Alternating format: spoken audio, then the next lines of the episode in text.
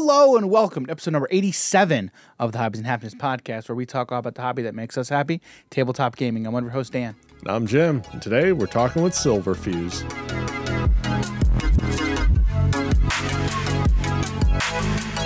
All right, we have got another interview in store for you today. Before we get there, we can talk about our sponsor, Amazon Audible. If you head over to our affiliate link, www.audibletrial.com/hobbiesandhappiness, sign up for your free 30-day trial of Amazon's Audible service. That's right, when you sign up, you get a free audiobook added to your account because Amazon Audible is Amazon's audiobook service. What? I almost forgot that for a second. I'm like, I know what it is, but it's just slow. It was here, but then slow coming out here. Anyway, yes, that's right. Amazon Audible is Amazon's audiobook service. So when you sign up, you get a free book, free credit added to your account. Well, it's even better. If you are an Amazon Prime member, you get two free credits added to your account. You can use them on any books that are in the service. And what's even better is if you cancel your subscription before the end of that 30 days, you don't get charged and you get to keep those free books on your account forever. All time. Forever. That's right, forever. So again, if you head over to our affiliate link, audibletrial.com/hobbiesandhappiness, sign up for your free 30-day trial of Amazon's Audible. All right. So today is a treat. I've actually been looking forward to talking to Silverfuse for a long time, and you'll find out why. I know I've told Jim this story before, mm-hmm. but I don't know if I've I'm sure I have mentioned it on the podcast before, mm-hmm. But I can't correctly remember if I've done that. But I know I've told him this story. Mm-hmm. So and you'll hear that here in a minute. But Silverfuse, that's right, is a fellow card game and strategy game content creator. She is also a esports host for games like Legends of Runeterra and Teamfight Tactics. Those are her two big ones. Mm-hmm. She also used to cast for the Elder Scrolls Legends, which is another card game that I've played before. And you heard on one of our past episodes, we had Charm3r on, talked about Elder Scrolls Legends. And that's where I first came across Silverfuse and her content. But you know what?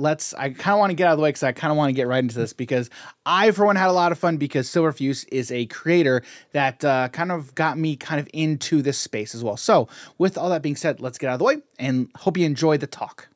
All right, joining us on the podcast today is Silverfuse. Silverfuse is a fellow card game and strategy game content creator. She creates content on YouTube, also Twitch. Live streams on Twitch. We are starting this off amazingly, folks. All right. And she has casted for games like Elder Scrolls Legends, Teamfight Tactics, and Legends of Runeterra. Silverfuse, thank you so much for joining us today. How are you? I'm doing great. Really excited to be here.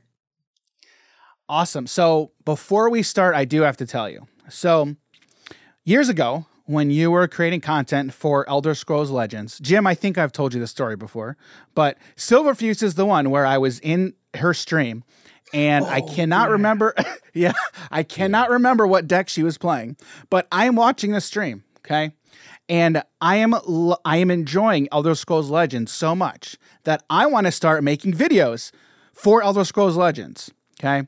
And so I'm watching the stream, relatively new to card games at that point, and she's playing, and then she keeps using this term ramp. And I'm like, ramp?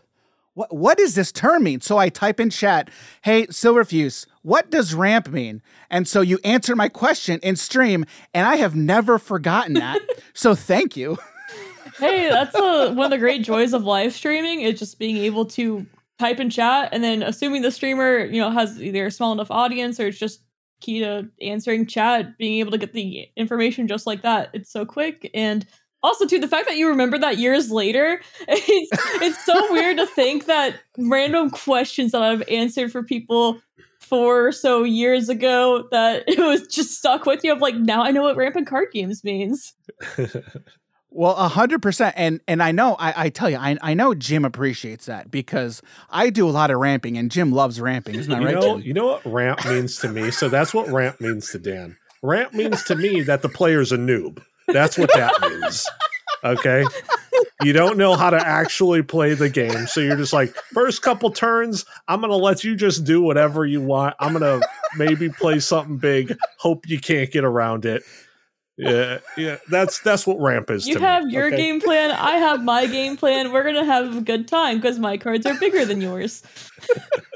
I'm just gonna send 3 face. Okay, that's all I need to do. Jim's gonna send 3 face every turn. So I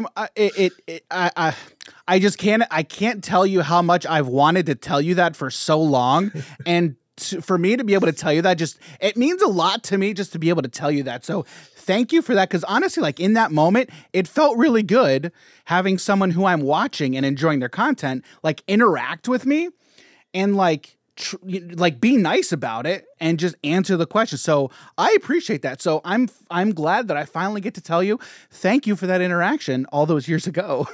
And you know what's a little crazy is, if that moment didn't happen, would Dan have continued down the path of card games as much as he did? That's a good question. Maybe so, if she was like, don't ask me a noob question, dude. Get out of my chat. Like, and he's just gone. He's like, never return. So, well, here, let me ask you this. Have you ever been in a conversation like that? Like, met somebody who has watched your content before, and then maybe in response to that interaction, like, started creating content? Or have you ever had an interaction like we just had, just out of curiosity? I've had people say that I've inspired them to create content before and started videos. Definitely had that. I haven't had anyone say, like, you answered a question of mine and it felt really good, so that made me want to do more things. I mean, I've definitely, like, sent people advice of, like, how to get into YouTube and stuff like that and seen them do that. But usually it'd be specifically, mm-hmm. like, they'll ask, like, how do I get into YouTube? How do I get into the card game space? Not, like, what is ramp? Dan, that's such a noob question, which it is, and I was a noob at that time. But, and I will tell, like, at that point, and I do feel like how I felt then can be applicable to a lot of people who feel, like, intimidated about asking what they would think is such a noob question. Again, to just put it bluntly, but. Like, you have to go through that at some point. And so what I would say, and what I tried to do in the moment, was I tried to just overcome that and be like, okay, it's okay just to ask a question. And, you know, and you were very kind about it. And, like, I appreciated that at the moment, but I think it's important that, like, as a content creator, or just honestly, anyone who knows more than somebody else, that when you're asked a question, you answer the question and you are helpful to that person. Like, so again, I mean, how many times have I said thank you? But I really I do appreciate that. But, like, how much do you think interactions like that and treating your community with that sense of respect, like, how important do you think that is for communities in general? Oh, I think it's incredibly important. One of the big things is the internet can be very dark, as we all know that there's always really just crappy people all the time. So the idea of, like, I can be a positive part of the internet and, you know, help people come together. I've always really prided on myself of having a community that's helpful and kind to each other, and that is very diverse, and lots of different people are allowed to join and ask questions. And I also have a teaching background. I used to teach, you know, K through fifth grade and a little bit of 8th grade.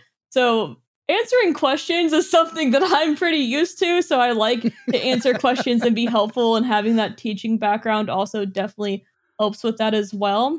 So I think it's great, as long as people don't come in and be rude. Like, the number of people just have come in and just told me, like, how bad I am or things like that. Like, I'm going to tell them off. But when it's someone asking an innocent question, no matter how newbie it is, as long as it's sincere, I'm always really happy to answer questions and talk with viewers that way. Yeah, and I know we've all been there, but anytime I get somebody, like, coming off as very rude, or just they're trying to be smart, normally I just laugh at them. Like, I've read, Jim, I don't know if you saw this comment, but there was a comment on, I think it was a recent short that we did, and I can't even remember what the comment was, but I just read it and I just started bursting out laughing because they were clearly trying to be mean, and I just I let it, I just laughed so hard at it because I thought it wasn't funny, but I'm just like, oh, they think they're being mean to me and I actually care about it. There's some funny ones. So I've seen some ones where people have tried to be mean and it just came off like a fourth grader trying to insult me. And those are the best. But that's what it is. Like you, like seriously, when you're being mean on the internet, you come across as a fourth grader trying to be mean. Like that's all in it. So. Yeah, it's pretty childish. Yep, exactly. Now, okay, so you've been creating content for a while now. Now, why did you start creating content in the first place? So, I guess I'll give a little backstory. I got really into League of Legends when I was 16. I pretty addicted to it, I would say. I was actually in college at the time, so I had a lot of freedom. And, 16-year-old with a laptop in League of Legends, not the greatest mix. Still did fine in college, but I was very heavily addicted with it along with a bunch of other 16-year-olds in college together. So at the time is... League of Legends streamers were also starting to play Hearthstone. That was really big at the time. So they were all, playing Hearthstone between their queues and stuff like that. And I was like, oh, that looks fun. So I started playing Hearthstone. And since then, Hearthstone and League of Legends, I really did want to go create content. I was like, oh, streaming looks so cool. It looks so much fun. It'd be so great to be able to talk to people and just share moments together. And my laptop was not good enough to handle that, nor was the campus internet. So... I was like, man, this sucks. I can't actually do this. So years and years later, I actually met my, now husband at the time, I met him when I was 16, 17, but later we, when we got engaged a little before that, he actually bought me a PC. So he bought me a PC when I was still in college and he was interning and he made his first paycheck and he bought me a PC. It was very kind of him. Wow. But that was when I... So his first paycheck was to buy you a PC? Yes, essentially. That's awesome. It might have been a second one or something, but yeah, he bought me a PC as an engagement present, essentially. Nice. So that's when it clicked of, wow, I have a computer that I can actually stream with now because I kept what actually happened to a little bit more of the background wasn't just boom, surprise PC. I had this laptop and it was just a blue screening dying on me. And I was losing these papers that I was writing in college. And I was like, what am I going to do? I should have been using Google Docs, but I hadn't used it. I was just using Word at the time. But I was like, what am I going to do? This is so frustrating. And it would turn off during quizzes and tests and stuff too that were online. So I was getting really frustrated with it. And so he surprised me with it. So then also too, I said, it clicked of I can start streaming and making content. So I had a really crappy headset mic and the classic C920. I actually think I started with the one step below it before too. I didn't even have a C920, and so I started streaming Overwatch. And this was after I stopped playing League of Legends because I realized it was bad for my health. So I started playing Overwatch and PUBG and stuff, and I started streaming that. I didn't actually start streaming until, after we got married. But what happened was I was at school full time still. I also worked full time. So I was very much, I needed something to get away from that. So I would work from 7 a.m. to 4, and then from 4 to 9, I would go to class. And that was for 3 days a week. So the 2 days a week I didn't, I would stream instead. And then on weekends I would stream for a long time. And I was just, I wouldn't say bored. I was very busy, but I wanted something more essentially. And I wanted to be able to meet people. And it'd been a dream since I was 16. So it was, I wanted to actually give it a shot. And later I discovered the Elder Scrolls Legends and fell in love with that game. And that's where things really started taking off. So sorry, it's been a long part of a story, but that's how I got into content creation. Was just 16-year-old me was fascinated with it. And then when I got a computer that could actually withstand it, I started building up from there. Okay, so how did you find out about Elder Scrolls Legends? Do you remember? Don't exactly remember. I just remember feeling, or I remember a little bit part of the story is I was taking classes and I was doing physics, and I was very focused on doing well in school at that time. And so I took a 2-month break from Hearthstone after playing it for years and years.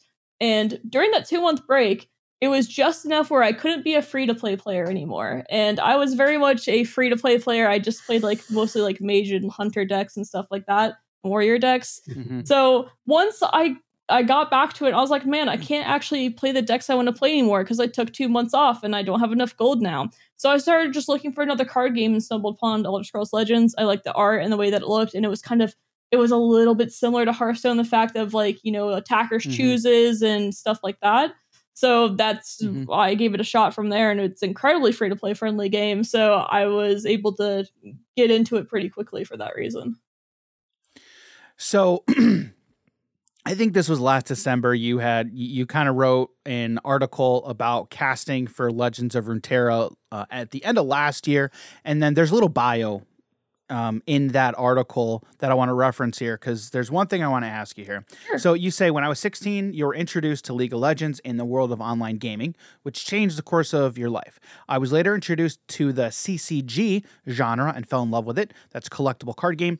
Ever since, I've been creating content and spending countless hours learning new metas, optimizing decks, competing in tournaments, as well as making meme decks work in Master Rank Ladder. So you say here that you fell in love with collectible card games. What game was it that made you fell in love with collectible card games? I definitely fell in love with it in Hearthstone, but that love ran much deeper once I played the Elder Scrolls Legends. Really? Yes. That's cool. So what did you like? Because now I'm curious, because I had initially played Hearthstone myself, and then I also got into Elder Scrolls Legends. But what was it for you that kind of drove that home with Elder Scrolls Legends more? Like, what hit with you with Elder Scrolls that didn't hit with you with Hearthstone? Well, I will say some of it, I definitely like the art on the Elder Scrolls Legends a lot.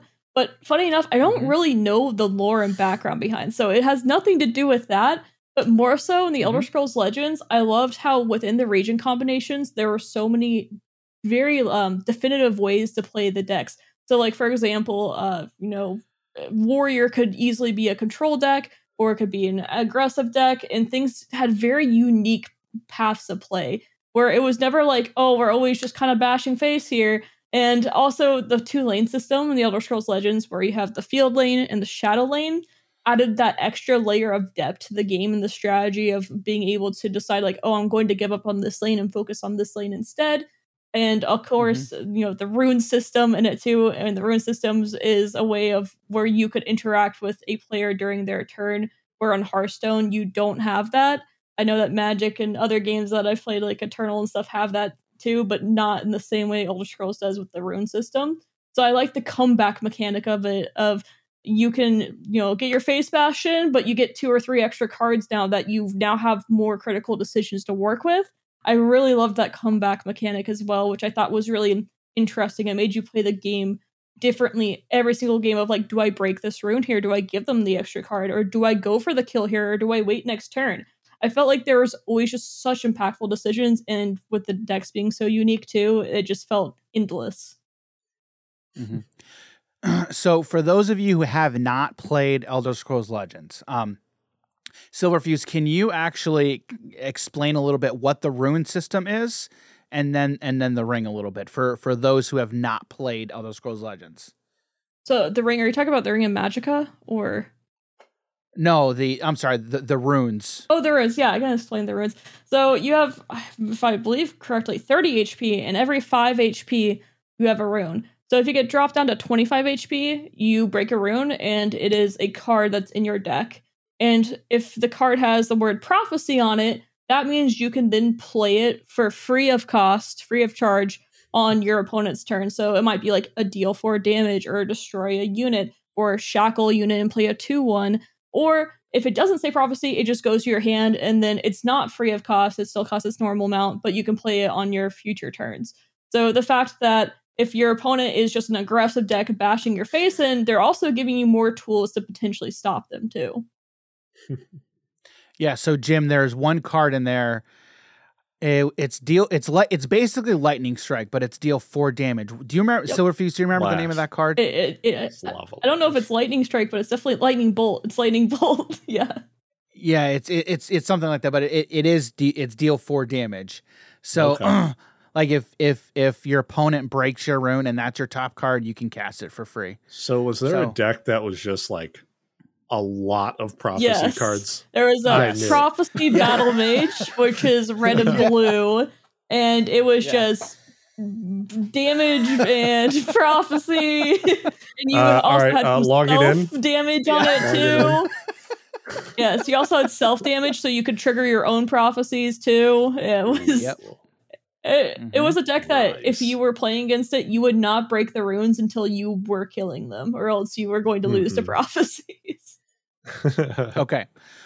So since we're talking about Elder Scrolls Legends, there's one question that Jim typically likes to ask people who play Magic, but we're going to rephrase this question a little bit for Elder Scrolls Legends, okay? So in Elder Scrolls Legends, I cannot remember the colors, how many colors there are and how many color combinations, but they're there, okay? Just trust me that they're there, guys, okay? Now, I'm curious, Silverfuse, do you remember what the colors are and the color combinations? Generally, at least the names? Yes. Okay.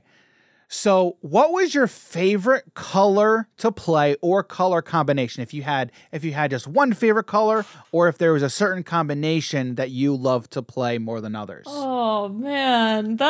I know there's two decks that come to mind, and I don't even know if I can choose between the two. There was mid-range Battle Mage, which is red and blue.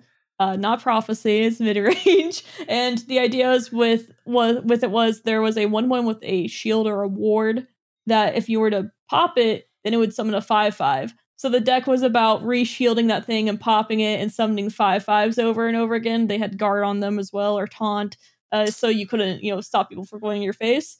It was so much fun to play because it could play. It did a really great job of teetering between being able to be aggressive against control decks, but also being able to control against the fast decks, which I loved about it. But I think my favorite deck of all time, though, has to be Nix-Ox Telvanni, which is blue. Yeah, you know what kind of person I am now. I'm sorry. No, I love it. That's okay. It is a blue. You need to explain the deck for Jim, though. Yes. And purple. And the idea of this deck, it has some ramp, but the idea of it in Tessel, you go up to 12 mana, but ideally, let's say the pre-nerf version of the deck, you would want to go to 13. And this is a complicated deck, but it centers around this card, and sometimes 15 mana, but it centers around this card called Path Mage at the time, which is 6 mana 4/4, and then it would summon a card from your deck with your remaining mana that you didn't spend. So say if you had 12 mana and you played a 6 mana card, it would summon a 6 cost card. So what you would do is... Why do I feel like in the deck you only have that one-off copy to then play that card? Oh, you... So I guess what I need to explain is you had this 7-mana card called Nix-Ox. And in the Elder Scrolls Legends, pretty much everything is a summon ability. So it's not just like you have to play it and then it'll do a battle cry or effect. No, it's a summon ability. So... Nix-Ox is a 7-mana 5/5 that when you summon it, it gives you 5 mana for that turn. So the deck was about using that to summon as many Nix-Oxes or Oxen, whatever you want to call it. You would just summon a bunch of those, and then you would play a charge unit with Drain or with Lethal or something, some kind of charge unit, and then there's this ring that you would put on, the Mentor's Ring. And what it would do is it gives the keywords to all units on the board. So then you would charge and just kill your opponent that way. And you also play the card called Lyneth, which is a 9-mana 6/6. And her ability is you draw a card of your choice from your deck. So you would just tutor whatever you want. And you just copy. So you would play this other card called Debates Experiments. And it's a 9-mana card. And it has Betray, which means if you kill off one of your own units, then you can play it again. So 9 mana, you would summon a Nix-Ox, and then you would kill something off, and then you would summon a Lyneth, and then you would just go get another one. and you would just cycle through that way. So it could be like maybe a 20 to 40 action combo, depending on how deep you're wanting to go on it, essentially. And the thing that I loved about this deck, it wasn't just always, oh, you just play this Path Mage on this thing. There'd be some options of maybe at 8 mana, especially if you had the ring, that you could then tap the ring and then start copying Nix-Oxes and stuff and drawing cards and then finding Lyneth and playing it normally. So it was never just like, oh, just play the standard combo. It was the fact that every single game, there always felt like this puzzle that you had to solve and that there was this combo that you could find. And that's why I loved the deck so much, is because every game felt different, even though I was playing the same deck. And I've never found a deck where I felt the same about it, where it's like, and it just felt so rewarding of when you got the combo. It was like, wait, I just figured out like a 7 mana combo. And there are times where you would do like a partial combo too, of like, even though you didn't kill them, oh, I have like, 4 5/5s with charge on them value. And stuff. Yeah. Like there's just too much tempo for your opponent to come back from. So that's why I love that deck so much. I could gush about it all day. I don't know all the colors in this game, but purple sounds like it's black. And she went with, is it mid-range? And Dimir. So that sounds like Grixis to me, Dan. That's what that sounds like. What was the Telvanni, that Nix-Ox Telvanni? What was the color combination? It was purple, green. Was there a third color in there? Blue. Okay, yeah. Sultai. So yes, it's Sultai. It's basically Sultai, is it? Yeah. Okay. So yeah. You're exactly right, Jim. So okay, all right. So that entire story kind of answers this question. Okay, but Spike, Timmy, or Johnny, which one are you? Oh, it depends on the game. In Elder Scrolls Legends, I was definitely considered like a hardcore Spike. Because I played competitively, and like Nix-Ox Telvanni was a very strong competitive deck. At the first Worlds, it was banned every time, and when it wasn't, it just flat out won unless the player misplayed. That's how it was, a very busted deck. Yep. And even post nerf, it was still very good. But so that, and then, I think for LOR, I think it's Johnny. Just big things happen. Yeah, I would very much. I mix those two up sometimes. Yeah, but I think it's. But even the people who play like what you were just talking about with that Nix-Ox combo, that's very much like a Johnny playstyle almost, because it's you're having fun. Like that would, like that deck is like a Johnny playstyle, but it is also very much a competitive deck, 100%. But should we go over these, like what they are exactly for people?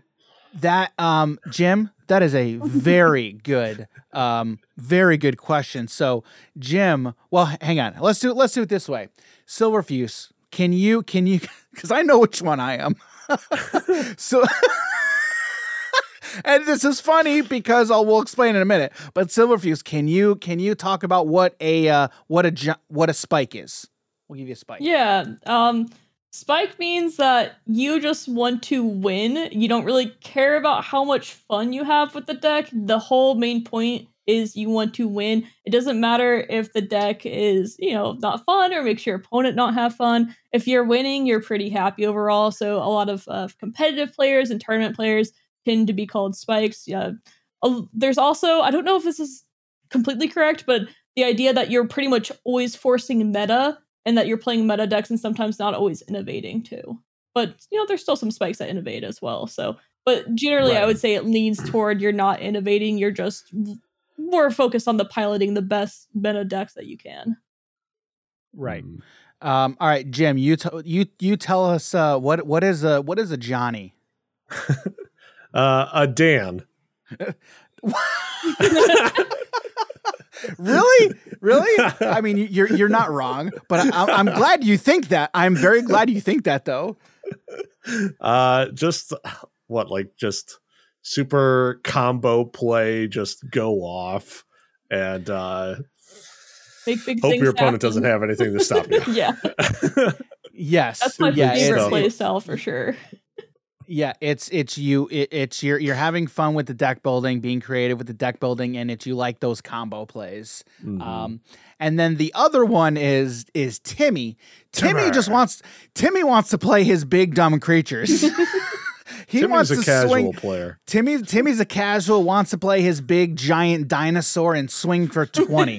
That is what Timmy likes to do. Now, Jim, I don't know if you know this, but my understanding is I think these archetypes, we'll call them, were kind of all written down by Mark Rosewater and released in an article. Before he released that article, I think they were kind of loosely discussed in the community, but I don't think they had actual names or classifications before then. So for those of you who haven't heard that before, I will find that blog article and I will link that in the show notes here. But it's just funny, Silverfuse, listening to you talk about that Nix-Ox deck, because I have a lot of memories of that deck.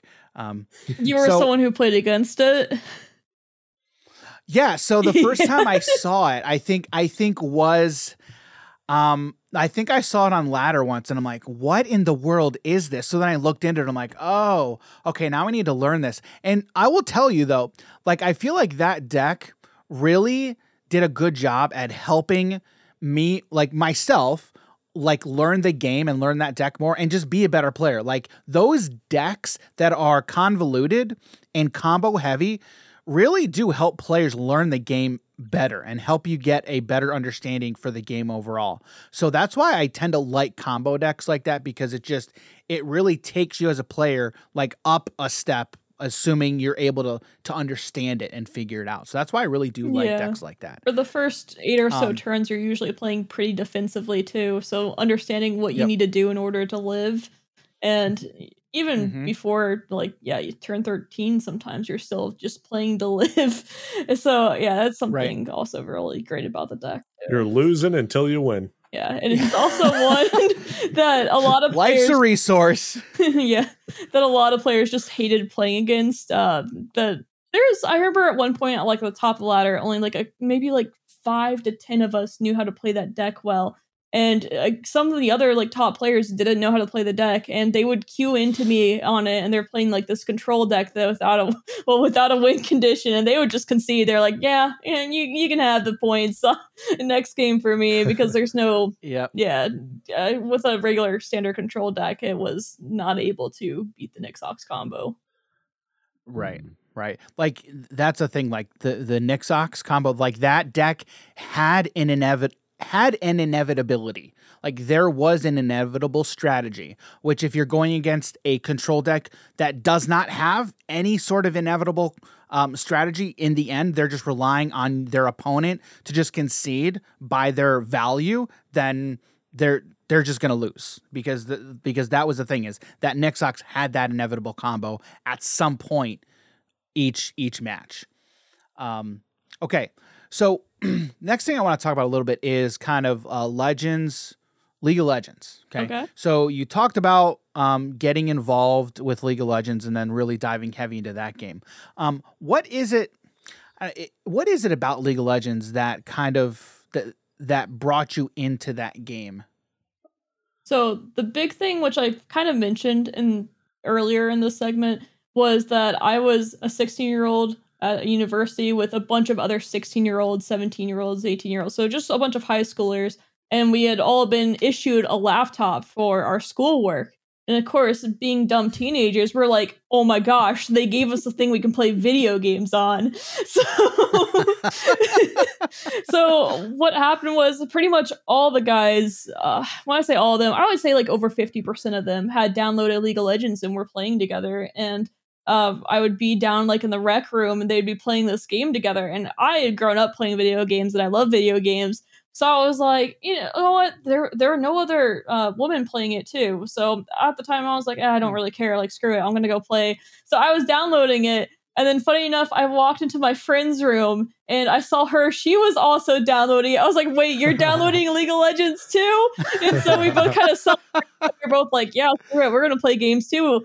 So after that, though, is I just started playing games with, and became my husband, that's part of the reason of like why we started like talking and stuff too. So I owe League of Legends a little something, I guess. But but pretty much I had a bunch of friends around me that were playing, so that was one of the better ways for me to socialize with people too, was League of Legends, because we're literally all in the same room. It was like having a LAN every single day with my friends. I mean, you can see how I got a little bit addicted to that, because we're all these a bunch of nerds playing together every day, and we were all terrible, so that made it even better. So it was just such a fun environment to be together, because we always had something to joke about. There's always inside jokes that we could throw at each other about like, oh, like, you know, a test coming up or something like that. We could make a League of Legends reference or something. And it was just so much fun to have that experience of literally, like I said, it was like a LAN party every single day that we could just play together. So that was a huge factor of what got me into it, as well as having a love for gaming and growing up gaming before that. And I hadn't done online gaming before, where before I had my Game Boy and PS2 and stuff like that growing up. But the fact that I could then game with my friends, it just that world, it just sucked me right straight into it. Like there was no going back after that. Right. Now, do you have a favorite champion? Oh, Lux. I love Lux. Okay. Why? Nice. Why is it Lux? Well, she's the second character I started playing in the game. The first one was Miss Fortune, because I was like, oh, I can just right click and shoot people.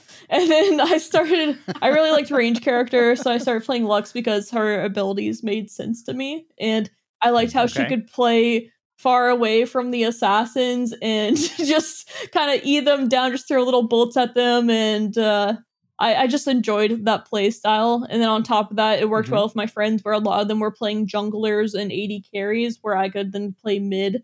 So that was back another reason. Lux was a mid laner. Because support Lux, I'm pretty sure they just get memed on back then. I think some people would play it here and there, but in mid it was much better. Now it's a legit thing. Yeah. So that's my favorite champion, just because I liked her abilities, and it worked well with the guys I was playing with, and my friend played a lot of support, so we would be able to duo together, or and then after that I also played a good amount of AD carry, but it just worked to be able to have a mid laner where I know I was pretty much never going to feed on her, and so I could never be the one to blame of why we lost the game. Real quick, guys, this is how you know this is a real League player, when she says AD carry and not a marksman. Okay? Yeah. That's how you know a real player. True. I remember them changing marksman, and I was like, I'm never using that terminology.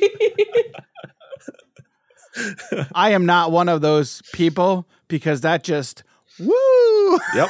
That went over my head, guys. Yeah. I think I've played League of Legends like 5 times. I have not played a lot. I didn't want to correct you at the start. I kind of wanted to, but also it's the League of Draven.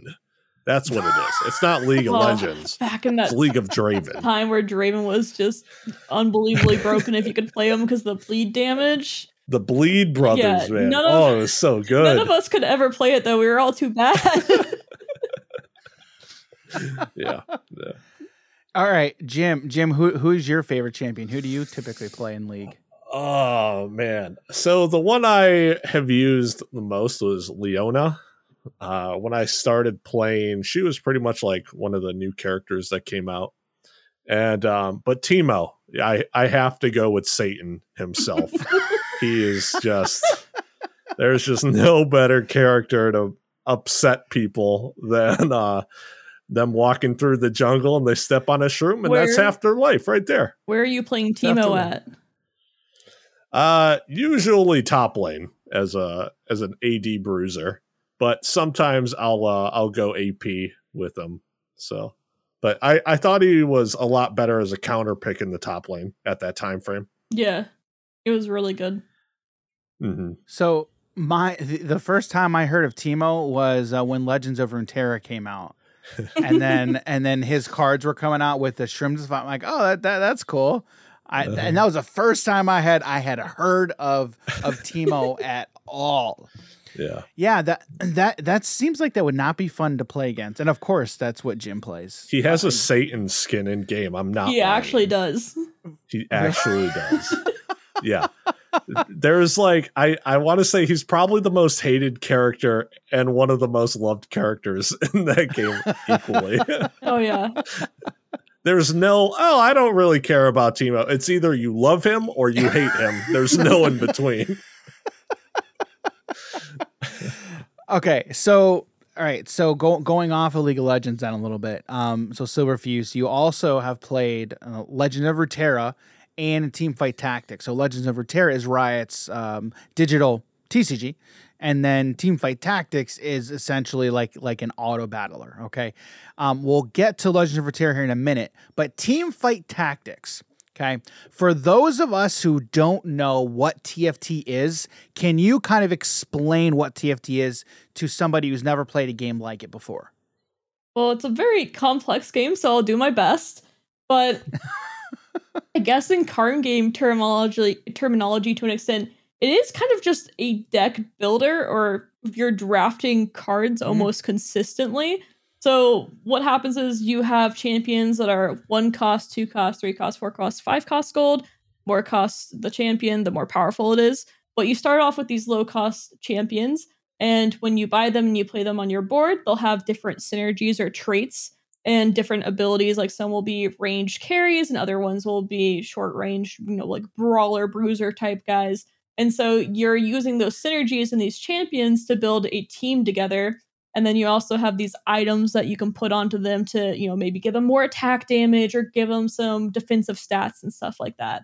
So throughout the game, you're managing your economy and you're building a team, the strongest team that you can, while managing your economy and your health. And then what happens is at the start of each round, they battle against each other. So you can just sit there and watch them battle. So, strategy gaming is great because I don't want to mechanically have to do anything.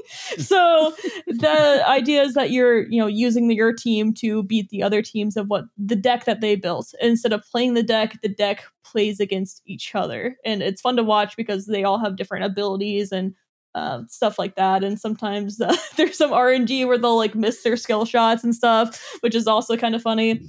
But it's I would say that's like the TLDR of it. It's a very complicated game, but I think that gets what you're looking for. So what is it about TFT that draws you to the game then? Like why do you play it? Why is it fun for you?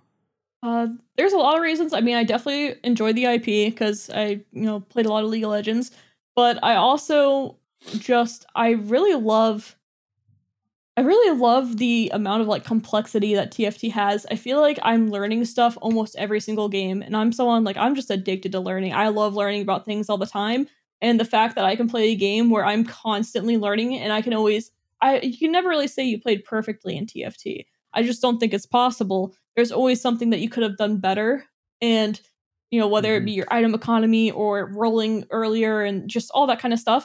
Where I like the perfectionism in me always feels like there's something more that I need to do. There's something more that I need to improve on.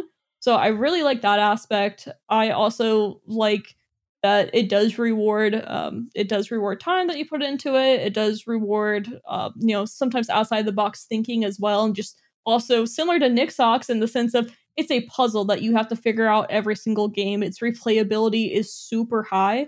So the fact that it has high replayability and you're constantly being rewarded and feeling good about figuring new things out is what really gets me into it.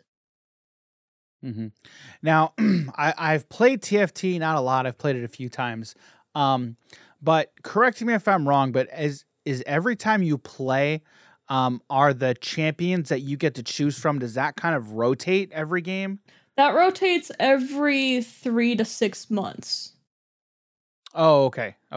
So every time you if today I were to log into TFT, I'd have access to the same champions that I had access to the day before, assuming yes. it didn't rotate the day before. Yep. Okay. As you can tell, it's been a minute since I've played the game, but I mean, I remember when these types of games, I don't want to say more popular, but I saw them a lot on streaming channels, you know, like TFT. There's some other ones. I know Dota has one, but they're basically auto battlers, auto chess. And I was just so confused by just watching videos. Like, I didn't understand what was going on. But then when I sat down and started like understanding what the game was about, I mean, it is very strategy centric. It's very much a strategy game. And I like how you put it. It's like it's almost like a deck building game a little bit, because it kind of is. I can definitely see that draw, but there's also that RNG factor. Yeah. Which we all... Oh, I was going to say, it's pretty easy to, like, watch a game of TFT and be like, oh, that person just, like, their shop just naturaled all these right units and stuff like that. Like, they're just literally matching words together and matching, you know, clicking on the same unit 3 times and stuff like that. And it makes it easy to think, like, oh, yeah, it's just, like, this person's hitting the right units and stuff like that. But the reality of the game is supposed to be, like, pretty flexible of, like, oh, you didn't hit these units? Well, you also have this item that works well on this champion, so you can use this champion instead. And, like, being able to see that line of, like, not get stuck in one thing. Like, it's really easy to tunnel in TFT, and then a lot of it's, like, called a 1st or 8th place play style, where if you get lucky and you do just keep hitting, you can get 1st place, even though you didn't really play that well. But if you get unlucky, you're going 8th place because you're not hitting any of your units. And it's about the players who were able to understand of, like, oh, I'm not hitting my units. I don't want to go 8th place. I'm going to try for a 3rd or a 4th instead. Or maybe I'll even get lucky and still get a 1st. There's definitely luck involved in the game for sure. But the best players will still average like a 3.0 or even sometimes lower than that, because they understand that if I don't hit these units, here's my plan B, here's my plan C, here's my plan D. And they can make these in just milliseconds of when they see their shops of, like, oh, I can go to this instead, and be able to stabilize their board that way. There's also a strategy in these games where you aim to just keep losing every single round and get money for going on a losing streak. Yep. Oh, you can get money by going on losing streaks? Yeah. Yes. Yeah. For real? There is a streak gold where it's up to, if you lose 2 in a row, then you get +1 gold. And if you lose, I think it's 3 to 4, then you get +2 gold. And then if you lose 5, then it's +3 gold. I might have mixed the tune, but you can also do that and win. And it's the same way reversed, where you'll get +gold. But after each win, you also get +1 extra gold. So if you're on a 5 streak winning and you win, then you get +4 extra gold. So it's still better than the loose streaking in that regards, but loose streaking, you also get to pick items off the carousel first, so you get priority on what your next item is. So a lot of the times that people will try to go on, and also champion too, they'll try to go on a win streak or a loss streak early to maximize their gold, but sometimes that's not always a viable option. So you have to really manage of, like, is this unit worth playing, or should I make money with it instead? So that's where a lot of the micro decisions come in as well. And the early game matters a lot, because if you don't have enough gold for your late stage game board, then you're just going to bleed out and lose and get 7th or 8th place. Gotcha. So, you know, we just talked a little bit about, like, the RNG, right? The RNG that's inherent in this strategy game, right? And so there's also a lot of RNG inherent in card games, right? Now, there's this one tweet that I want to pull up, okay? You say, I'm curious as to the background, but I'm not going to ask that. It says, some players are more unlucky than others, and that's why they lose more. It is definitely not because they are bad at the game and need something to blame. I just gotta laugh at that. Oh, that's a good one. It is. Who says that's a good one? Oh, it's been a while. What year is that from? What year is that from? Let's find out here. That was from April of last year. That really wasn't that long ago. I thought that was multiple years ago. I'm verifying that. Yep, 4/1/2022. That's when that was from. Oh, that was an April Fool's thing. Oh, she didn't mean it. No, of course not. That makes it even better. But, I'm glad I asked for the date. Now, how many times have you come across a strategy player, whether it be card games or in a game like TFT, where the player blames their, we'll just say their loss on RNG and not lack of skill? Because it's kind of like you said, like you were in the mindset of being a constant learner and you love learning. Okay. I mean, I think we all have to have that mindset of, okay, you may be good, but always have that mindset of, I'm going to keep my mind open and realize that I'm going to make mistakes and then recognize where those mistakes are and then correct them. But it seems like mentalities like that are not widespread. The mentality is, if I'm bad, it's because RNG, not because I have a lack of skill. Like, have you come across that mentality more than the mentality of I want to get better and learn more? Yeah, I would say it's really frequent, and there's a lot of reasons for it. I mean, for one, it's easy. It's really easy not to blame yourself and say, I just got unlucky. Like, what do you want me to do? The game didn't give me the cards that I needed and stuff like that. And of course, you know, there are some instances where, yeah, you do get unlucky. Like, that's inherent. Like, sometimes it will happen, but if it's happening in 70% of your games, I'm going to tell you, you're not that unlucky. And also, it's by design. We know that in card games that, I mean, it's fun to high roll. It's fun to get all the right cards and all the right units and just crush your opponent without a second thought. But at the same time, it doesn't feel like great when you low roll as well. But card designers and game designers know this. And something interesting, I don't know, have you played or heard of the game Mythgard before? Yes. So Mythgard, also, unfortunately, another card game that failed pretty much. But something big with that was that game had so much agency. I mean, the issue was it had too much agency. And what would happen is I knew several players who were like, yeah, finally a game with no RNG. I want to destroy everyone because I'm so good. And they would get in, they would get like hard stuck in like silver level or gold level or something, not realizing that, oh, that luck that you were so unhappy about was benefiting you. You were the player the luck was for. And that happens in a lot of games. Like, part of the appeal is like, you can get lucky and beat a player that's better than you. I mean, we see it happen in card games and strategy games all the time.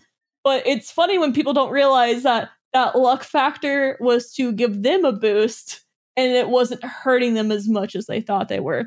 But I think that's part of the reason that game didn't do very well, is because if someone was better than you, they were going to win almost every single time. And to an extent, that also happened in Artifact, that better players won very consistently in Artifact, despite the whole, oh no, arrow RNG, fiasco that there was too.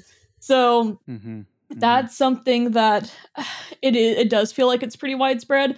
And the issue is with some games, it's hard to acknowledge of like how to find out what your mistake was. Like in TFT, it's really hard to end a game of TFT and be like, oh man, at this stage, I should have rolled more gold or I should have made econ, without like going back and like reviewing your work in a VOD or something. Like, it's pretty hard to understand what you did wrong. So it's easy to say, I just got unlucky next game. So I think that's another issue too, is for falling into like that kind of mindset trap is it's just really easy to, and you have to put in extra effort, and it's hard to always see your mistakes. So there's a lot of reasons I think why players fall into that trap, but I do think it's entirely beneficial to be in that mindset of like, I probably made a mistake somewhere. I don't know what it is. Either I need to go back and look at it, or I need to ask a friend to help me, or there's something there. And I think that's just incredibly beneficial if you're looking to become a better player. If you're just casually playing, I mean, at the end of the day, if you blame luck, it's really not going to hurt you unless you're wanting to get better. If you're not wanting to get better and, you know, you're just playing, on your, commute to work or something on the train, who cares? Like, just don't come to me, complaining about how bad your RNG is and that you actually should be in Masters, but you're really unlucky.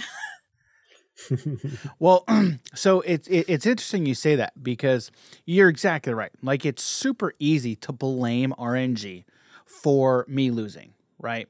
But I remember, like, with Elder Scrolls Legends is a perfect example for me. Like, Elder Scrolls Legends was the first game that I started to take seriously, and seriously from the standpoint of I wanted to learn to be a better player. So what did I do? I started recording my games, right? That was when I really started learning of, okay, let's learn this tech and let's figure out how I can start recording my games. So I started recording my games. I would have spreadsheets with decks I was playing, and then recorded the deck I was playing against to start recording, win rates. I wasn't using a program to do it for me, which now they're widespread, which is a good thing. But like, I was starting to do that for myself because I started to take it seriously, right? And it's funny because I was actually going back, I was looking through some folders on my computer, found my old recordings folder, and it had Elder Scrolls Legends videos on it of me playing. And I'm like, holy cow, this is a blast from the past. But it's so easy now to take it more seriously and be like, okay, if I want to get better, like, I have to take that agency and start learning and, learning what I did wrong. So I remember that for me, and I would just encourage anybody who wants to get better at any game. It's so easy now to figure out what you did wrong with VODs. Record yourself. Get a coach. There's so many ways that you can get better. Like, just for me, I just remember Elder Scrolls Legends, and like, going back to those videos was, like I said, blast from the past, and it was a lot of fun. But outside of that, like, what would you recommend for somebody who wants to get better at any particular game? Like, what would you tell them? A couple things is definitely record your games and look them back. Ideally, look them back with a player that's a higher skill level than you are, that can go back and be like, hey dude, like, they had 4 mana left. That means that they couldn't play this card, and you gotta play this card here without being punished. Things that just getting fresh eyes on it, even someone at the same level of you, can still be helpful, even if they're not like a top tier player. Ideally, someone who's good at coaching too, because there's definitely top tier players who are not very good at coaching. But if you just need someone to point out, issues that you might have had and like why you need to be thinking about them. Another thing is watching players who are better than you, ideally ones who are good at explaining what's happening and what their mindset is and why they're making a decision they're making. That's very good as well. And then, of course, you do have to practice and not just and be open to thinking I made a mistake that game, not that the game hates me and that I got unlucky. So those are some big things for sure, is fresh set of eyes, recording your games, practicing. Oh, yeah, and a really simple thing, read the patch notes. Just read the patch notes so you understand what's going on in the current meta. Knowing the current, if you're wanting to be good at a game, knowing the current meta is really important. Mm-hmm. Yeah, like reading the patch notes is a big thing. Again, guys, we talk about digital card games, versus tabletop card games. That's, and we've talked plenty of times before about like the advantages that digital card games have over tabletop only card games, right? But when these patches come out, buffs happen, nerfs happen. You, like, if you're trying to be a competitive player, you have to know what your cards do. And so if there's a patch that comes out and alters what your cards do, you need to know about it. So it's very important to know when patches happen, when updates happen, that you know what updates have happened to your collection, essentially. So 100%. So there's one other thing that, I know you've talked a little bit about in the past regarding Legends of Runeterra and Hearthstone. Okay. So Hearthstone, I know there tends to be a lot more RNG than in a game like Legends of Runeterra. Now, one thing that I'm curious about, because this is something I never really thought about, but we talk about viewership, okay? We talk about viewership for streaming. Now, I think Hearthstone definitely has an advantage being like first to market, like for being one of the first popular digital card games on the market, right? But what advantages, other than that, does a game like Hearthstone have where there's a lot more RNG involved than, for lack of a better word, skill?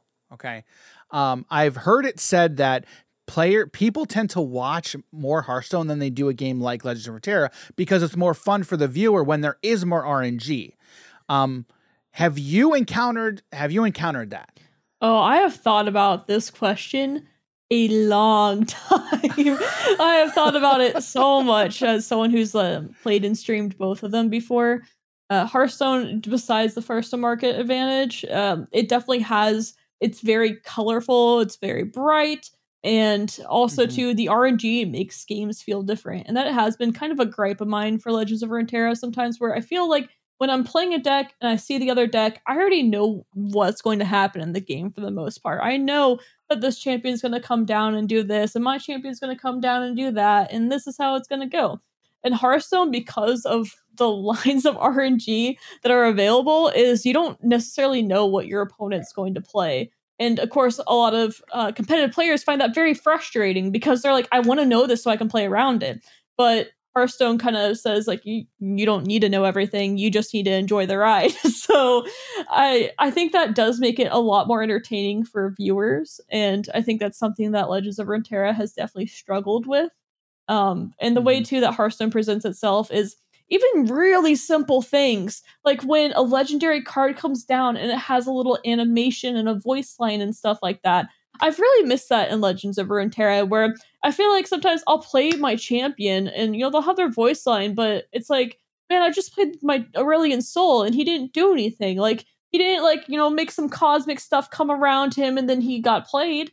And it's something that I've thought about a lot, where I feel like it's kind of been missed in Legends of Runeterra, of like, you don't get the game is centered around your champions, but sometimes you can go a game without seeing your champion at all, or really feeling like they're there because, maybe you play the champion and they'll be like, oh, hey, voice line. And then they get removed and it's like,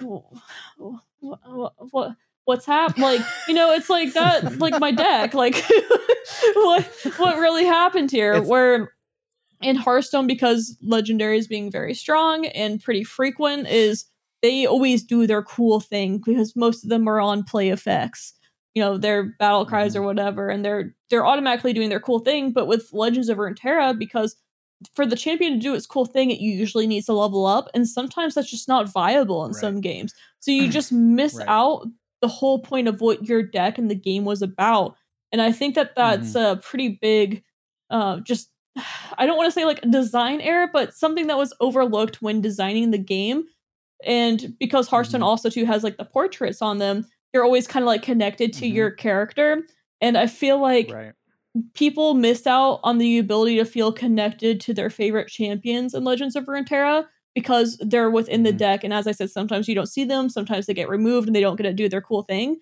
So that connection of what players, especially I think Runeterra is looking to do, you just miss it some of your games, and you get really unmemorable games for that reason too. That's another thing with the RNG in Hearthstone. You get really crazy memorable games. Even if you get screwed over, you remember it. So that's another thing. Right. And it makes really great for highlight moments in YouTube and stuff of like, oh, they weren't expecting this to happen and stuff like that. And Legends of Runeterra, you don't really have that. So that's been those are some issues with the game that I've thought about a lot, and I've thought about a long time of making a video about it. But like I said, it's something that you have to be careful when explaining it, because people really don't like it when you talk about their baby, when they talk about their card game that they love.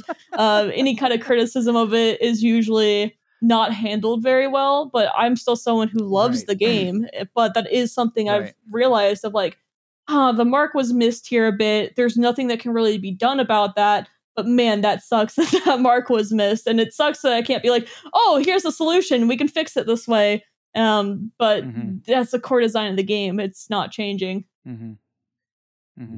Yeah, it's one of those things where something's missing, but you can't quite exactly put your finger on it. But it's like, something just it doesn't feel totally right. And I've been there with things where just something is off, and like that feeling, I know exactly what that feeling kind of feels like. But it's also an interesting question because we talk about skill and RNG, and then how those have an effect on the competitiveness of a game.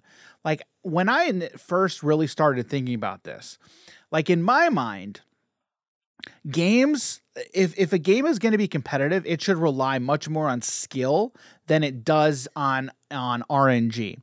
But when we're talking about a game, like a card game, where RNG plays a pretty big part of that, like, I don't know how much more I want RNG to be a factor.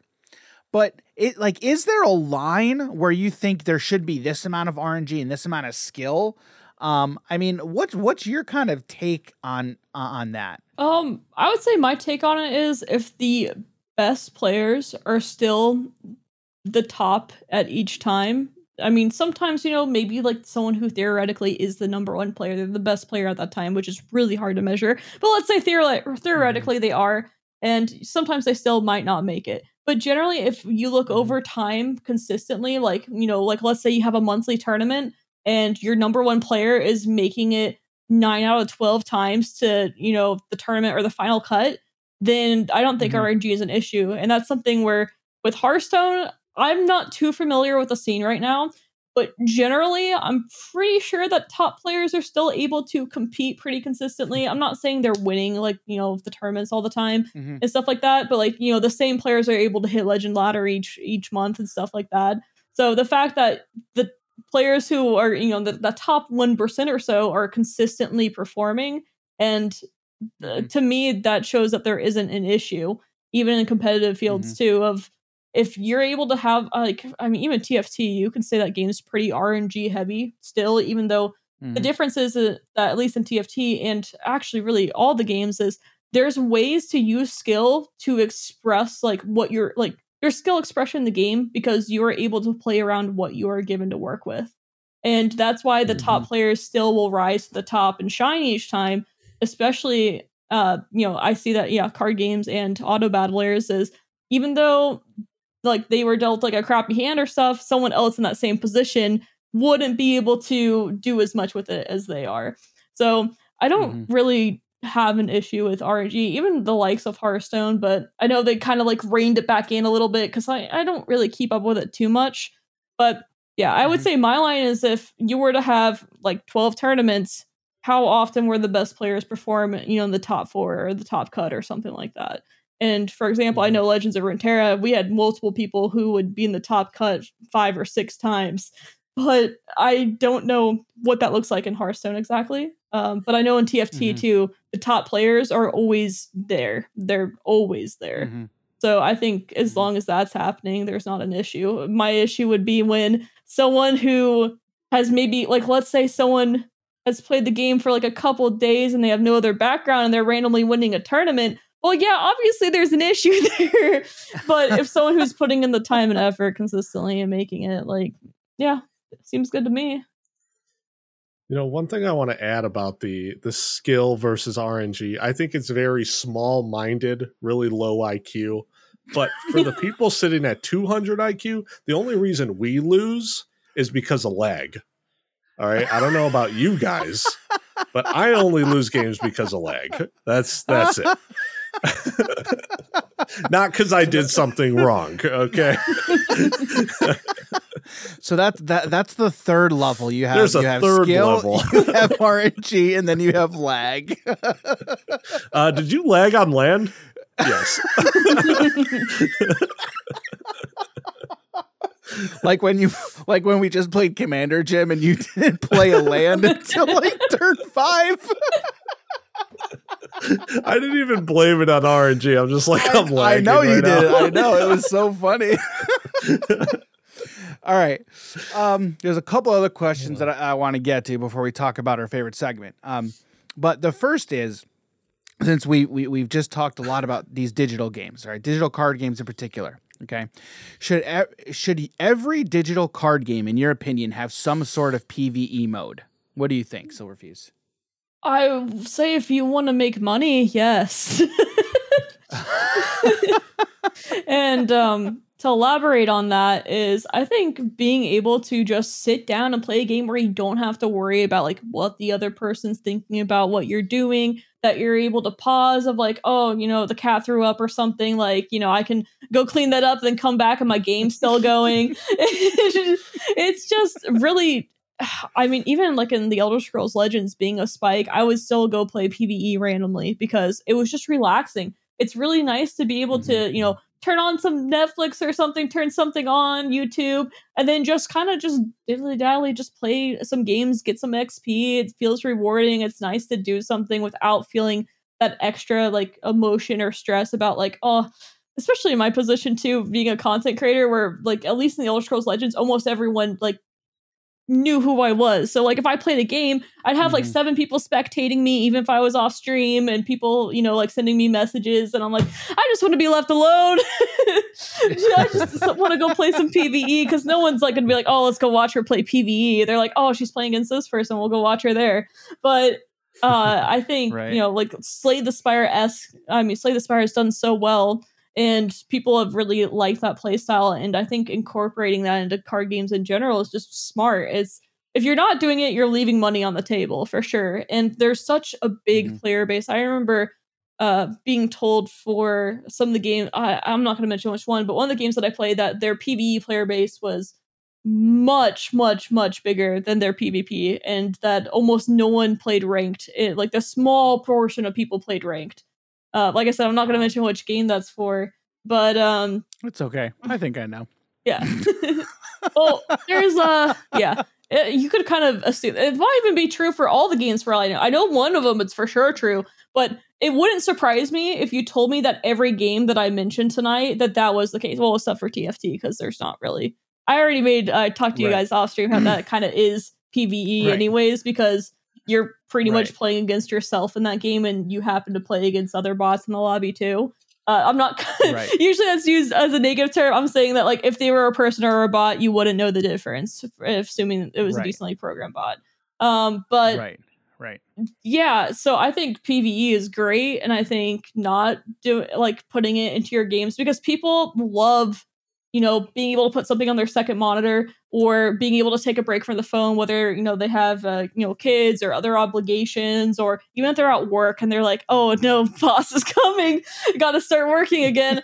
But there's a lot of reasons for having PvE in your games, and they're relaxing and they're fun. Right, right. I don't know about you, Jim, but like for me, I feel like I know particularly in Hearthstone and Elder Scrolls Legends, I used PvE a lot to help me learn some intricacies and nuances of the games. And like I used PvE to help teach me more about the game. And I helped and I used those modes to learn. And like for me, that was so invaluable. So invaluable. Like I had a good time, but I was also learning.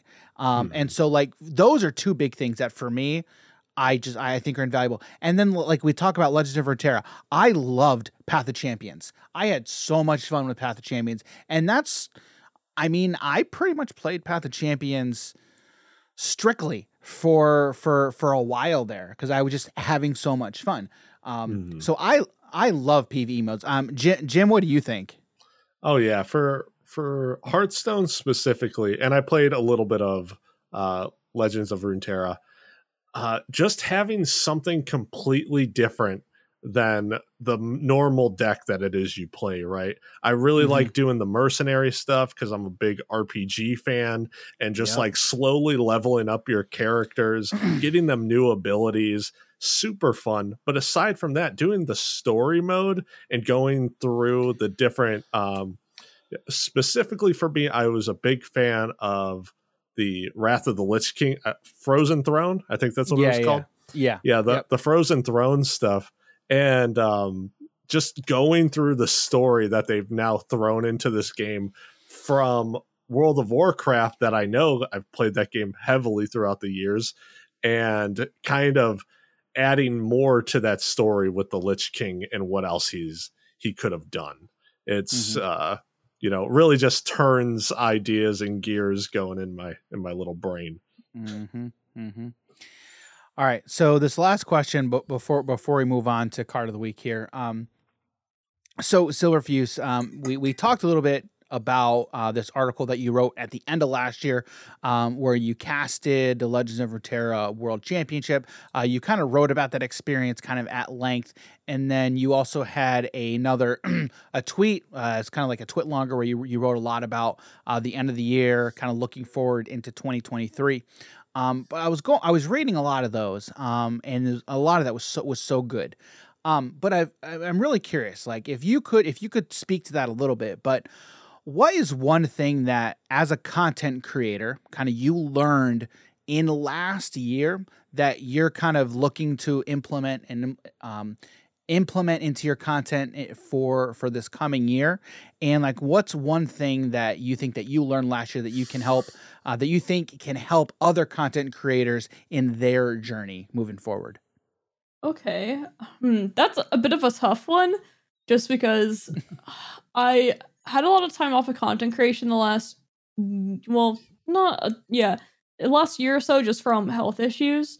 But I guess, so definitely thankful for when I can create content. But something that I've been wanting to focus on, and I haven't talked about it too much, has been more like story and emotionally driven things in content creation. Whether it be like, you know, if I do make a deck, this, you know, the reason of why I made the deck and like what, you know, why I'm playing it and stuff, rather than just like, here's a new deck, here you go.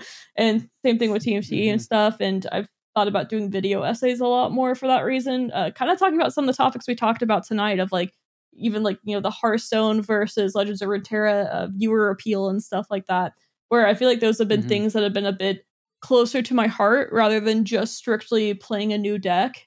So I guess that's something of kind of looking at reigniting some passion again, because I think I've burnt myself out a little bit over there. I was, you know, thinking about it earlier today of like, you know, there's you know, there's only like in 1 year I probably spent a couple thousand hours on Legends of Runeterra, and that's a lot of time when you think about, you know, one game, thousands of hours in a single year. And so it's really easy to burn yourself out. So that's something that I would say I've learned a bit more of. To an extent, it's necessary because you have to be consistent in content creation. And I mean, in some cases, if you have something really unique to offer, you're really lucky or whatever, then you don't have to be as consistent. But if you really want to succeed in content creation, you have to be consistent. So if it's really easy to burn out for that reason. So that would also kind of... You're saying it's RNG versus skill. I think there's a lot of skill in content creation, but there's definitely some RNG involved. There's definitely RNG involved. Yeah, I could talk about that for I could talk about that for a long time, because I think about these topics a lot, and I'm like, man, I really should just be making YouTube videos about this, but I've been a bit intimidated if people would actually be interested in them or not, and how I'd go about them, because I mean, it's really easy to spend 40 plus hours on a video and, you know, not get many views. So I have to make sure that I'm not doing it just for viewership. I'm doing it because I enjoy it.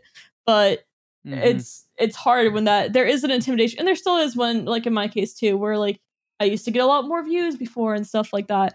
So because I was posting every single day, but at the sake of, you know, I lost some of my mental health because of it. But it's really hard to not let that influence you. It's so easy to say like, oh, it's just numbers and stuff, but it was also my income. So that's also makes things a bit tougher too. So that kind of ties in advice to content creators too, of like understanding that what your goal is it to become like a full-time content creator? Is it to do a hobby that you enjoy and just meet people? Because that's how mine originally started. Just like it seems like most people's content creation journeys tend to start. But I would say that, you know, careful of burnout and make sure that you're doing something that you enjoy, and know when you do need to take a break and look at potentially playing another game or doing something different off stream or whatever.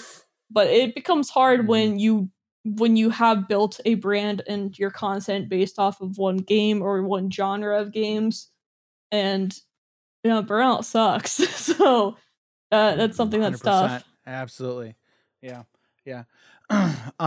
So do you have like one piece of advice for content creators that you think would help them maybe prevent getting burnt out?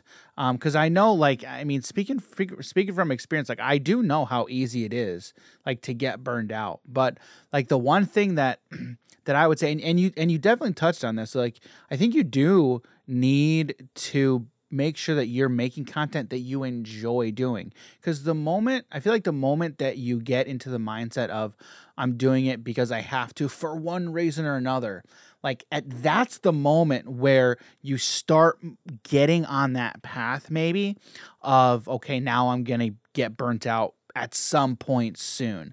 I mean, is there one thing that you would say to another content creator, to maybe a piece of advice that would help them continue to do stuff without getting burnt out, maybe? Continue to do stuff without getting burnt out. I mean, at some point, you're going to hit that wall. But yeah. I would say... Do you think it's inevitable? Inevitable? I wouldn't say for all people, but I would say for most people. Okay. I don't know if that is correct. It might be for all people, but I feel like there are some just... crazily, you know, just there's some crazy people out there. I'm pretty sure that I mean when you do love what you do and you just found something that you're obsessed with, and that's not, you know, you're going to be obsessed with that your whole life, I don't think you really get burnt out. For me, I get obsessions, and after, like, they probably change every couple years. You know, I've been obsessed with card games, or obsessed with YouTube, or obsessed with another game. Like right now it's probably TFT, where I get obsessed with things for a few years and then I get burnt out, or feel like I've learned everything I need to know or whatever and move on. So of course I think, right. You know, choose, well, you can somewhat choose what you're interested in, but also not. But I mean, ideally you choose something that is changing and living, and not something that isn't changing. But of course, I mean, there's exceptions to that rule too, like chess. So there is it's hard. I True. Think finding things that change can make it easier not to get burnt out. But besides that, I would say also having other hobbies besides content creation, whether it be like I personally play on 2 volleyball teams. And so I go play volleyball 2 nights a week. And that's another way where I get some exercise. And I'm also doing something that's away from the computer, because I spend way too much time at this thing. But I think making sure you have other hobbies, and, you know, or making time and, you know, focusing on your health and stuff as well, is really important. And sleep, right. Get enough sleep. That's actually a really big one. That's something I've struggled with a lot. It's really easy to be like, oh, I'm just going to edit this video, and like 2 hours later it's like, oh, I'm only going to get 5 hours of sleep now. I think being tired makes it much more easier to feel emotional or burnt out too. I think getting enough sleep and focusing on health is, I think it goes such a long way. And the more I've been going through life, the more I've been like, oh yeah, like that's making such a big difference. Maybe it's just because I'm getting older, but I feel like I think it's made a really big difference in my life personally. For sure. Question. Do you guys think that they should make chess point 1, like just make a new patch for chess and we kind of nerf the queen? Because honestly, the queen's broken. Okay. Nerf and queen, maybe give the knight one extra square it can move. The knight, anything it passes through, it kills. So we're house ruling it then, right? House rule? Yeah. And you can ban one character from your opponent's board. Well, hang on. Character or piece? Piece. Okay, one piece. Okay, one singular piece then. Yeah. Okay, all right. And you can't ban the queen or king? Can't ban the queen or king, yeah. Okay, all right. Yeah, all those two are needed for the kingdom. So, like, it makes sense, you know? I like it. I'm gonna use that, Jim. 100%. All right, do it. All right. So now we are moving on. We're gonna move on to our favorite segment of the podcast, and that is the card of the week. Now, Silverfuse has been so kind and so generous to give us this week's card of the week. And if you've been paying any attention whatsoever, you can probably guess what game this card is from. So Silverfuse, take it away. It is the Doomcrag Vampire. I love this card so much. I've talked about Nix-Ox Telvanni, but I must now tell you about another one of my favorite archetypes, even though I've talked about two already, but this is definitely in the top three. It is a control warrior deck, and how it works is because you have this vampire. He gives lethal, or if you're magic, death touch to all the other units in the lane. So what you do is you play these little chargers or guys that can attack into a unit right away. You can technically attack phase two, but, you know, lethal and it doesn't really do much. But the idea is You're playing this Doomcrag Vampire, and then you also have this other card that when your allies die, she draws you additional cards. So you play her as well, and then you just start slamming these little guys into your opponent's cards, and they're all dying. And you're also drawing cards from Namira. Thanks, Namira, for drawing me additional cards so I can just continue doing this. Some of the chargers are also zero cost 1/1s. So you cycle through your deck this way. And at some point, oh no, you're out of cards. What do? You play Journey to Sovereign Guard. And what does that do? It puts them all back in your deck with +5/+5. And then you start drawing through your deck again, and you start charging at their face with 6/6s and stuff. It's great. It's so much fun. And it's all enabled by Doomcrag Vampire, because Doomcrag Vampire, without him, you cannot actually control the board with these units. And that's why I love him so much, is because he makes a whole archetype viable in such a unique way. In an archetype that generally was known for being an aggressive and aggressive deck pretty much exclusively, it turned a somewhat aggressive deck into a control combo deck. So that's why I love him. I love this card. And so there was a deck. So I will tell you, there are times where I do log into Elder Scrolls Legends and I play this deck. Because I just love it so much. But there was one deck that I put this card in. It was very similar to what you described, but there was one card that I used. It was, I can't remember the name of the card, but it was basically like you would get, when you play it, you would get a rat, like multiple rats for every time you played the card Skeevers. Or something. There we go. Skeevers. Yes. Yes. And so I had that card. I'm gonna have to find this deck and but regardless, it was Doomcrag Vampire, and then with Skeevers, it was so much fun. I absolutely loved playing that deck. This is definitely and we talked about this a little bit offline. But this is definitely a deck that I think Jim would very much like.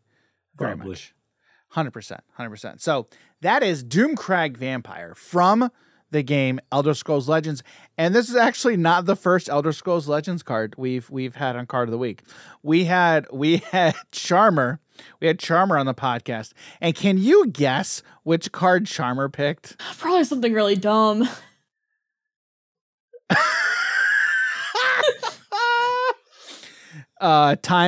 Time to fight. Oh, yes, he did. Oh, yes. Of course he picked that one. His emotes used to be based off of it, and a bunch of other things off of it. And that is the Raider to 0/1/1 charge that Doomcrag Vampire enables. Yep. And also how you OTK your opponent at the end. Yep. Yeah, so this is the second Elder Scrolls Legends card that we have featured on Card of the Week, and I am all here for it. And they're from the same deck, apparently. Yeah, well, he used it as an aggressive card, the bash face, for sure. That's definitely the reason he, as he says, math is for blockers or for defenders. Yes. Yep. So he was definitely, and I also played a lot of Crusader, and there's a lot of cards that, a lot of aggressive decks that play that card, because, I mean, it's a 0 mana 1/1 with charge. Like, why wouldn't you play that? Mm-hmm. Yep. All right. So that is this week's Card of the Week. Thank you so much, Silverfuse, for showcasing that card for us. And Silverfuse, we had a lot of fun talking to you today, so thank you so much. But where can people find you and your content on the internet? Well, I'm Silverfuse on most things, Twitch and YouTube and Twitter. It's Silverfuse Plays. I used to have an Instagram, but they randomly banned me for no reason. Oh, okay. Starting drama, apparently. Okay. I literally just put, like, my last picture was, like, me at TwitchCon. Like, I have, like, the most PG Instagram ever. I have no idea why it got banned. Or it's pictures of me literally just in this room. So they didn't give me a reason. They just said broke community guidelines, and I tried to, dispute it or whatever.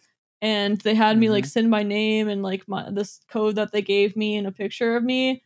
And they said, okay, we manually decided to ban your account. And I'm like, what did I do? I have no idea. So maybe I'll make a new one. But at the same time, I hardly used Instagram anyway. I'm a strategy gamer. I'm too busy playing the strategy games to take pictures. And it's only when I travel, which isn't very much. Right. Yeah. Yep. That's where you can find me. Awesome. So, guys, be sure to check the links in the descriptions. We will be sure to link Silverfuse and all of her content, whether you're listening or watching on YouTube. So that's all we got for you today. Thank you so much, Silverfuse, for stopping by. I'm really glad we got the chance to talk to you. And I'm really glad I finally have been able to say thank you for that interaction we had many years ago. So thank you for joining us today. Thanks for having me. It was so much fun talking with you all. All right. Thanks again to Silverfuse. That was fun. Mm-hmm. Like I said, I'm so happy that I got to tell her that. Yep. It was really cool. I feel like I could have talked to her a lot more about League of Legends, probably for a couple hours. Yeah. But I was just like, okay, it's not about League of Legends. It's about these other games. But like, it's crazy to me. Well, okay, not crazy to me, but it's very cool to me meeting other creators and other people who have been in other games like League, and how much Riot kind of just has meant to the space in general, like, and not just card games, right, but just like video games in general. They're just so massive, and I really hope that Legends of Runeterra stays around and sticks around, because I think Legends of Runeterra is a good thing for this space. And I think the digital card game space needs the competition, and the competition needs to be fierce. Mm-hmm. So there's so many games out, and right now you've got Runeterra, you have Hearthstone. Mm-hmm. I mean, Hearthstone, I feel like Hearthstone is to the digital card game space what Magic is to the tabletop space. The physical space. Yeah, because both of them have those first mover advantages. But Dan, Magic had Magic Online. You know what? That's but hang on. It wasn't great. No, it wasn't, but it is still great. Like Magic Online is still around, and there's a ton of people who play it and utilize it. Mm-hmm. But why is Magic Online not and this is a topic for another day, but why did Moto never see the success that all these other digital card games have? Yeah, I feel like that might be another topic for another day. 100%. We need to get somebody who's really ingrained into the space and just straight talk about that. Yep. And I've got some ideas of who we can talk to. Probably because it looks like Dookie.